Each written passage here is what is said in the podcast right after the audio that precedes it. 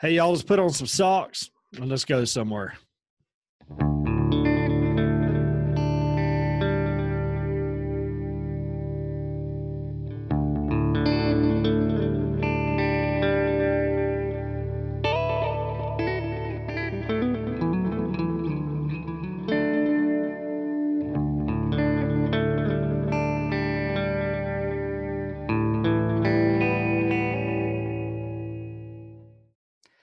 Did a year without a summer brighten up with a spring of hope? Let's go back to the year of 1815, an island off the Indonesian area. There was a massive volcano explosion, by far the worst in recorded history, Mount Tambora. It was so loud that nearly a thousand miles away, some British soldiers heard it and actually sent some people over there because they thought there were cannons shooting and they were checking out the area.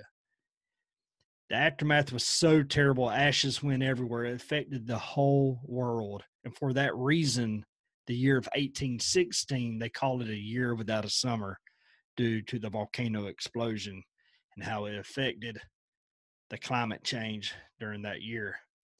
Well, let's go to northern United States, New England area to the state of Vermont.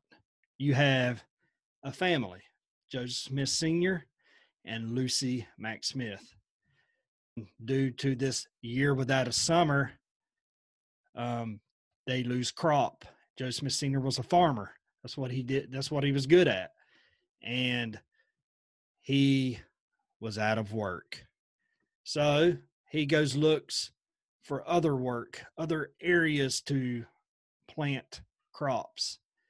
So he leaves the family and finds some cheap land in western New York um, called a little city farm town called Palmyra, New York. Here we are. We got the Smith family in Palmyra, New York, starting over. Joe Smith Sr. at 45 years old, uh, a farmer, learning the new area of Palmyra, New York. And the family was very poor. They were renters they were new to the town, didn't know anybody too much, and um, they would tap into the maple trees. Uh, even Lucy Mack herself, the mother, she would paint tablecloths and make root beer just to make ends meet.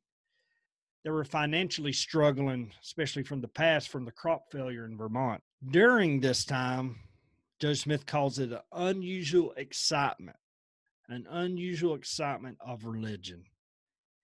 We call this time period the Second Great Awakening. This is a new start in the Western New York. A lot of people are migrating over there. Land is cheaper. People are starting to farm over there. Uh, Erie Canal is being built. Uh, religious freedom is exploding.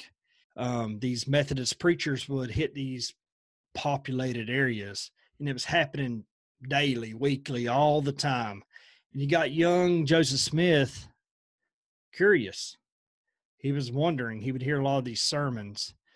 And according to Oliver Cowdery and William Smith, there's a good chance that Joe Smith heard that famous scripture we've heard of, James 1 5. If you lack of wisdom, ask of God. And there's a good chance that he heard it from a reverend, Reverend George Lane.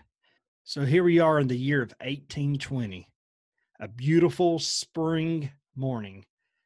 Joseph Smith leaves his house, goes out behind his house area, and um, goes through the farm, goes out to the woods, and goes where he left his axe in a stump where he knows he would be quiet, and he applies the scripture to himself, James 1 5. He kneels down and he asks God. Young Joseph, an imperfect farm boy, was concerned about his soul was concerned which church to join. And his day got brighter. He saw Heavenly Father and Jesus Christ. And Heavenly Father pointed to his son, Jesus Christ, and said, This is my beloved son. Hear him. This is what we call the first vision.